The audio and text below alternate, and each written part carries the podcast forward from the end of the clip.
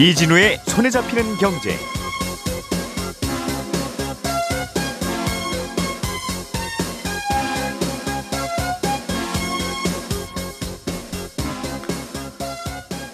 안녕하십니까 이진우입니다. 수도권에는 오늘부터 사회적 거리두기 4단계가 시작됩니다. 4단계가 시작되면 어떤 것들이 달라지는지 간단하게 정리해 보겠고요. 이렇게 4단계 거리두기 조치가 또 시행되면 소상공인 자영업자들의 피해가 더 커질 수밖에 없겠는데 이걸 또 어떻게 보상하느냐 이게 또 다른 쟁점입니다. 잠시 후에 이 내용을 자세하게 살펴보겠습니다. 갑자기 가족 상을 당했을 때 이런저런 도움을 받을 수 있는 곳이 요즘은 상조업체죠. 어, 상조업체의 숫자가 예전보다 꽤 많이 줄긴 했지만 가입자 수가 점점 더 늘고 있습니다. 어, 상조 서비스에 가입하기 전에 꼭 좀 알아두셔야 될 것들 오늘 정리해서 알아보겠습니다. 요즘 금융상품 중에는 TDF라고 불리는 그 금융상품이 있습니다. 아, 투자자의 은퇴 시점을 어, 펀드를 찾는 목표 시점으로 해서 그 펀드가 투자자의 나이에 따라서 포트폴리오를 알아서 조정하는 그런 펀드인데요. 요즘 이 펀드에 대한 관심이 점점 커지고 있습니다. 아, 장단점을 어, 분석해 보겠습니다. 7월 12일 월요일 손에 잡히는 경제 광고 듣고 시작하겠습니다. 오늘의 뉴스를 프로파일링 합니다. 평일 저녁 6시 5분 표창원의 뉴스 하이킥.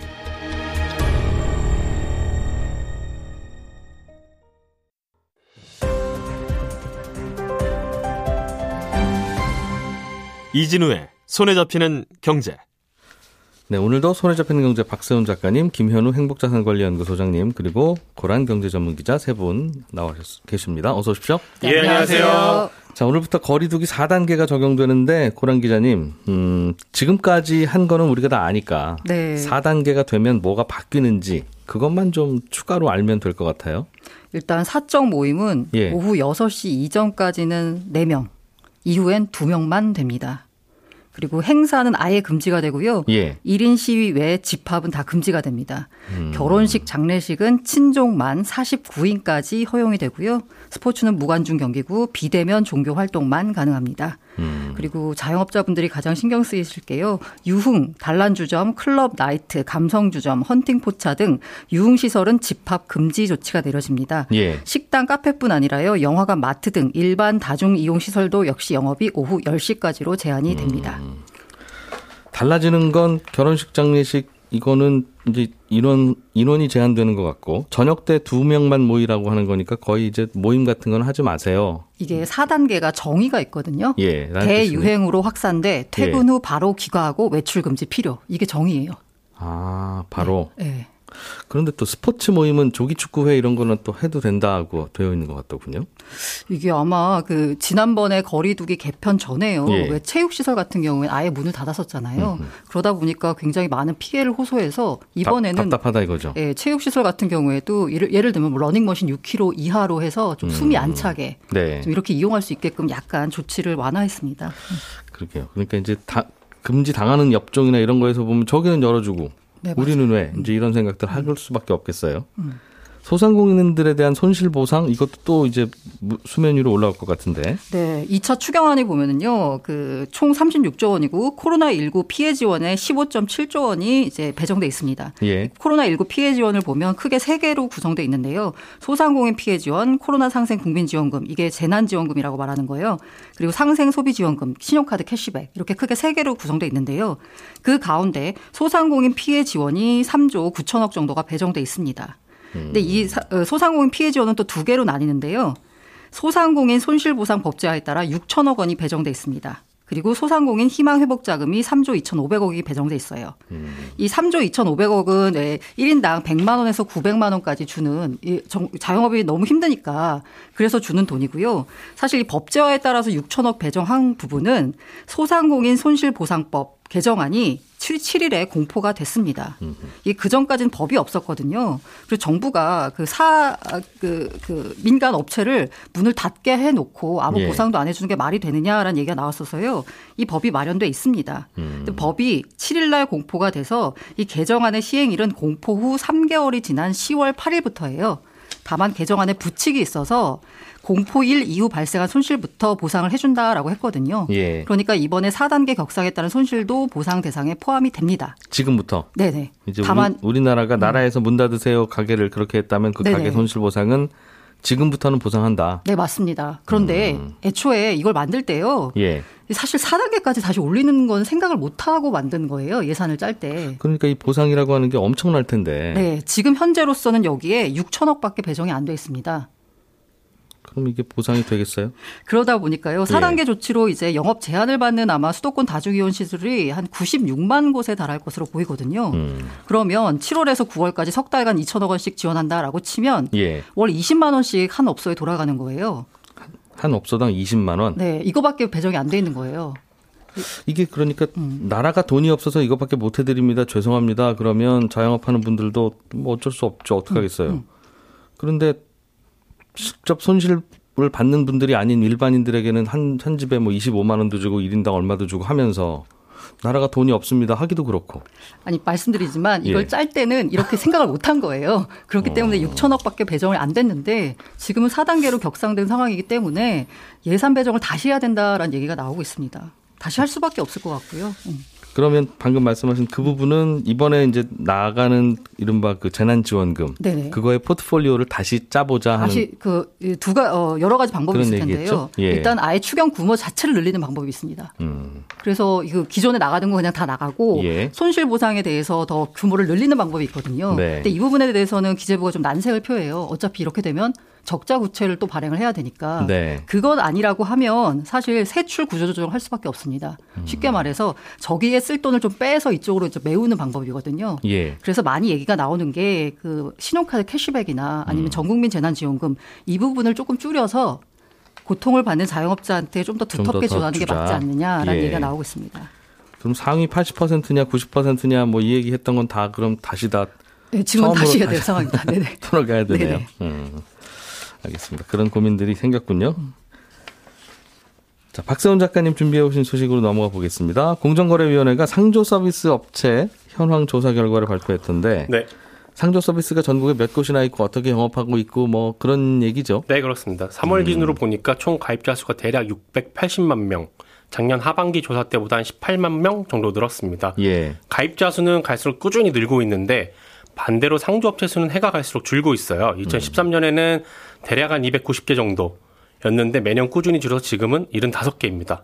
75개 업체 중에 5만 명 이상 가입된 업체가 22개인데 예. 22개 업체에 가입한 사람이 전체 가입자의 90%인 상황입니다. 대부분 이 업체에 가입하고 있다 이거죠. 그렇습니다. 나, 두 분은 혹시 가입하신 분 계십니까? 여기 계신 분 중에? 저는 안 했습니다. 저는 안 하고 예. 저랑 가깝게 지내는 분이 아, 아내분이. 두 곳에 가입을 했더라고요. 상조 서비스를 두 곳에 두? 가입하셨어요? 네. 어, 그러면 혹시 혹시 상을 당하면 두 곳에서 동시 출동입니까? 그런 건지 잘 모르고 있더라고요, 아. 사실은. 네. 왜 했냐고, 아, 가정사인데. 어르신들이 마- 여러 많이 계시니까. 그러니까요. 네, 그래서 아, 한 번 가입하면 한 번만 한쓸 번만 수 쓰니까. 있으니까. 네. 어. 원하는 거고, 아마, 그래서 저희 집에 TV가 생기긴 했어요, 그래서. 아, 그거 살 때 또 뭐 가전제품 싸게 해주고 그런 거 네, 있죠. 네, 네. 어, 알겠어요. 그 얘기는 잠시 후에 이따가 가정사는 하고요. 이게 상조업체는 그러면 결국은 그 개념이죠. 그 한 달에 얼마씩 매, 매월 조금씩 조금씩 가입, 나입을 하면 그렇죠. 돈이 쌓일 거 아니겠습니까? 은행에 적금하듯이. 그 돈이 이제 나중에 상을 치를 때 기반이 되는 돈이 될 텐- 될 그렇죠. 다 쌓아놓고 나서 상을 당하면 그 돈 쓰면 되니까. 네. 그런데 예를 들면 석 달 부었고 열 달밖에 안 부었는데 상을 당했어요. 네. 그러면 어떻게 됩니까? 그 다음에 나머지 남은 돈을 내야죠. 아 상을 당하면 바로 네, 다 내야 됩니다. 아 그런 구조군요. 그럼 만기까지 다 부은 후에 해약을 하면 그 돈은 돌려줍니까? 그 만기 만기가 있는 건가요? 이게 잘 모르겠는데. 만기는 있죠. 예. 만기는 있는데 만기 예. 때다 붓고도 상을 안 당했다. 그럼 찾을 수 있습니다. 근데 찾는데 예. 100%다 안 돌려줍니다. 내가 낸 돈의 85%만 돌려줍니다. 음. 그러니까 만기까지 100만 원 부었다면 85만 예. 원만 돌려주는 건데 이건 법으로 정해져 있습니다. 다만 85%는 하한선이라서 예. 업체별로 85% 이상을 주기도 합니다만 대부분 100%를 다 음. 주진 않습니다. 보통 적금은 가입했다가 내가 그냥 찾으면 이자는 중간에 뭐 그냥 깨면 이자는 안 줄 수 있지만 네. 원금은 돌려주는데 그렇죠. 이거는 왜 85%만 돌려줍니까? 15%는 상조업체가 비용으로 쓰는 겁니다. 그러니까 사람들 모집할 때 모집인들 통해서 모으는 거거든요. 음. 예. 그러니까 그분들 일당 드려야 되고 가입자들 관리도 해야 되고 이런저런 비용 들어가니까 예. 그 비용은 빼고 돌려주는 겁니다. 그럼 만기까지 다 안 붙고 만약 중간에 해약하면 네. 어 그러면 그 경우도 낸 돈의 80%는 돌려주는 구조인가요? 85%? 안 돌려줍니다. 아, 그건 안 네. 돌려주니까? 만기가 돼서 해약하는 경우만 85% 이상 돌려주는 거고 예. 그 전에 해약을 하면 어느 시점에 해약을 해- 하느냐에 따라서 환급금이 다 다릅니다. 음. 상조 서비스 가입하기 전에 이 부분 꼭 확인하셔야 되고 예. 가끔 만기 시 100% 돌려준다 라고 광고하는 상품이 있는데 예. 잘 보셔야 할 게 뭐냐면 일반적으로 만기라고 하면 우리가 납기를 완료한 날 이렇게 생각을 하게 되는데 그게 아니라 만기 시점을 납기를 다 하고 몇 년 후 예를 들면 뭐 만기를 100회, 100회가 만기다. 음. 130회를 부어야 100% 돌려주는 식으로 상품을 짜놓기도 합니다. 요건 제가 직접 확인했습니다. 그 어떤 얘기죠? 그러니까 100회를 다 부으면 더 이상 부을 필요는 없으십니다. 네. 그런 거겠죠? 네. 그럼 이제 상당하면 한 번 치를 정도의 돈은 모여 있으니까. 그런데 그때가 만기가 아니라 음. 네. 100회를 다 부은 게. 그 이후로 한 30개월 후 네. 혹은 48개월 후 이렇게 그렇죠. 잡는다는 거죠. 네. 어. 그래서 어 그럼 만기가 다 돼서 해약해도 85%를 안 주고 네. 아 그러니까 85%밖에 안 주고 네. 85%는 주게끔 돼 있습니다. 85%까지는 네. 주게 돼 있고 네. 혹시 안 돌려주기도 합니까? 보통 이제 우리가 은행 가서 예금했는데 예금 다 돌려주나 혹시 이제 이런 고민은 요즘은 안 하잖아요. 네. 그런데 은행이라는 게 우리나라에 처음 막 들어오고 할 때는 1960년대 이때는 네. 어 그렇기도 했대요. 네. 저 은행 뭘 믿고 내 돈 맡기냐 하는 네. 분도 계시고 심지어는 맡겼다가 이자 받는 건 생각도 못 하고 그냥 어, 또 원금만 받아 오시기도 하고 그래서 당시에 은행 캠페인을 보니까 음. 네. 좀 다른 얘기입니다만 은행에 맡기시면 이자를 주니까 이자를 꼭 받아가세요. 네. 라는 캠페인을 했더군요. 어. 아, 그러니까 전혀 이제 거기에 대해서 서로 잘 모르고 있었던 시절인데 그래서요 상조 회사도 네. 공정거래위에 신고해 하셔야 돼요. 안 돌려주는 경우도 있긴 합니다. 예. 아주 가끔이긴 한 요즘엔 덜한데 예전에 좀 심했거든요, 이게. 음. 신고 들어가면 공정에서 조사 나가고 시정 조치 내리고 그래도 안 돌려주면 고발하고 과태료 부과하고 음. 이런 절차를 거치긴 합니다. 그러면 아까 예를 들면 이거죠. 상을 당했으면 한 500만 원쯤 필요하다. 네. 그런데 내가 100만 원만 부었다가 상을 당했다. 네. 그러면 나머지 400만 원을 마치 보험처럼 상조회사가 내주는 거면 이건 가입하는 의미가 있는데 네. 100만 원밖에 못 부었는데 상을 당했으면 나머지 400만 원은 내가 일시금으로 내야 되는 거라면서요. 그렇습니다. 그래야 이제 상 치르니까. 네. 그리고 그럴 거면 왜 상조를 가입하지? 그 적금을 가입하면 되지라는 생각인 거예요. 그 상조를 가입하지 말고 적금을 가입했다가 네. 상을 당하면 상조업체를 그냥 불러도 오잖아요. 네. 그럼 다 그렇게 하면 되는 게 아닌가? 왜 상조업체를 가입을 하나? 그렇습니다. 장점이 가장 끝 질문으로 하나라도 되어 있는데? 중간에 훅 들어와서 잠깐 당황했고요. 예. 말씀하신 것처럼 굳이 상조 서비스 가입 안 하고 은행 예. 가가지고 그냥 상조용 적금 들어서 다달이 붙고 있다가 깨면 됩니다. 음. 그리고 후불제도 요새 잘 돼 있고 당일날 전화해도 오긴 옵니다. 음. 음. 다만 이제 뭐 당일에 전화하게 되면 정신이 없다 보니까 네. 어디에 전화할지도 잘 모르겠고 음. 전화해서 어 비용을 내게 되면 네. 미리 가입해서 낸 분들보다 조금은 더 비싸게 받기도 하죠. 그리고 음. 직원이나 물품에서도 약간의 차이는 있을 수 있고요. 이런 저런 걸 감안해서 아마 가입을 하시는 걸 텐데 다른 대안들도 있긴 합니다. 그래서 당일날 가입하면 당일날 전화하면 경황이 없긴 할 텐데 어디로 전화해야 되지 네. 이거는. 다만 상조업체 입장에서는 저렴하게 안 해주면 이분은 다른 다른 상조업체로 갈, 회- 갈 뿐이니까 네. 그분은 잡아야 되지만 네. 미리 우리 상조 가입한 분은 그거는 우리 상조 말고는 가실 곳이 없으면 잘해줄 리가 있, 없을 것 같은데요. 네. 단골이 있는 것도 아니고. 어, 알겠습니다. 상조 회사가 중간에 폐업하는 경우도 있잖아요. 예전에 꽤 많았습니다. 이게. 그러면 그동안 내가 냈던 돈도 그 회사 금고 안에 있을 때 텐데 그건 어떻게 됩니까? 어, 내가 낸 돈의 50%는 거기 금고에 있고 예. 50%는 은행이나 상조 공제 조합에 예치돼 있습니다. 이건 법으로 정해져 있습니다. 음, 반은 네. 이 말은 반대로 얘기하면 폐업하면 반만 돌려받는다라는 얘기입니다. 그러니까 적금은 중간에 어떻게 되든 돌려받을 수 있는데 네. 왜 이런 위험을 선택하는지 모르겠어요. 소비자 입장에서 네. 저도 좋을 게 하나도 없는데. 제가 안 했습니다. 알겠습니다. 50%는 잘 있는 게 확실해요? 어, 그거는 누가 감독? 공정위에서 주기적으로 관리 감독을 하긴 합니다. 그래서 이번에 예. 조사를 했더니 75개 업체 중에 4개 업체가 50%를 지키지 않은 걸로 적발이 됐고요. 이 업체들은 공정위가 검찰에 고발을 할 예정입니다. 음. 예. 근데 관리 감독 아무리 잘한다고 해도 홍종의 관리 감독 하겠다고 검사 들어갔을 때 이미 폐업했을 가능성도 있지 않습니까? 그렇죠. 그 사이에. 그렇기 때문에 예. 이거는 소비자들이 알아서 미리미리 좀 파악을 하긴 해야 되는데 음. 내돈 내고 내가 서비스 받는데 이런 것까지 해야 되나 싶긴 합니다만 예. 내 상조 찾아줘라고 검색을 해보시면 예. 거기에 이제 들어가면 내 이름 혹은 상조 회사 이름으로 검색을 하시면 음. 내가 낸 돈의 50%가 보완이 잘 되고 있는지 확인할 수 있다 라고 공정위에서는 얘기를 하는데 네. 되긴 합니다. 다만 들어가서 이것저것 좀 찾아봐야 돼요. 무슨 표가 쭉 나오고 음. 이 회사가 가지고 있는 돈이 얼마고 선수금이 얼마고 어쩌고저쩌고 하다가 한참 밑에 아. 네. 그래서 몇 퍼센트를 보존하고 있는지가 나와요. 보존 비율. 예. 요거 확인하시면 50%인지 아닌지 알 수 있습니다. 근데 이것도 이것도 이제 제가 이제 나쁜 생각하는 건데요. 손님을 100명 받았으면 50명 분은 공정위가 지정해 놓은 어딘가에 맡기라는 거잖아요. 네. 근데 손님을 100명 받았는지 200명 받았는지는 나밖에 모르지 않습니까? 상조업체가. 그렇죠. 그러면 한 10명밖에 못 받았습니다 하고 5인분만 맡겨놓고 나머지 돈은 그냥 회사 금고에서 쓰는 걸 누가 막죠, 이거를?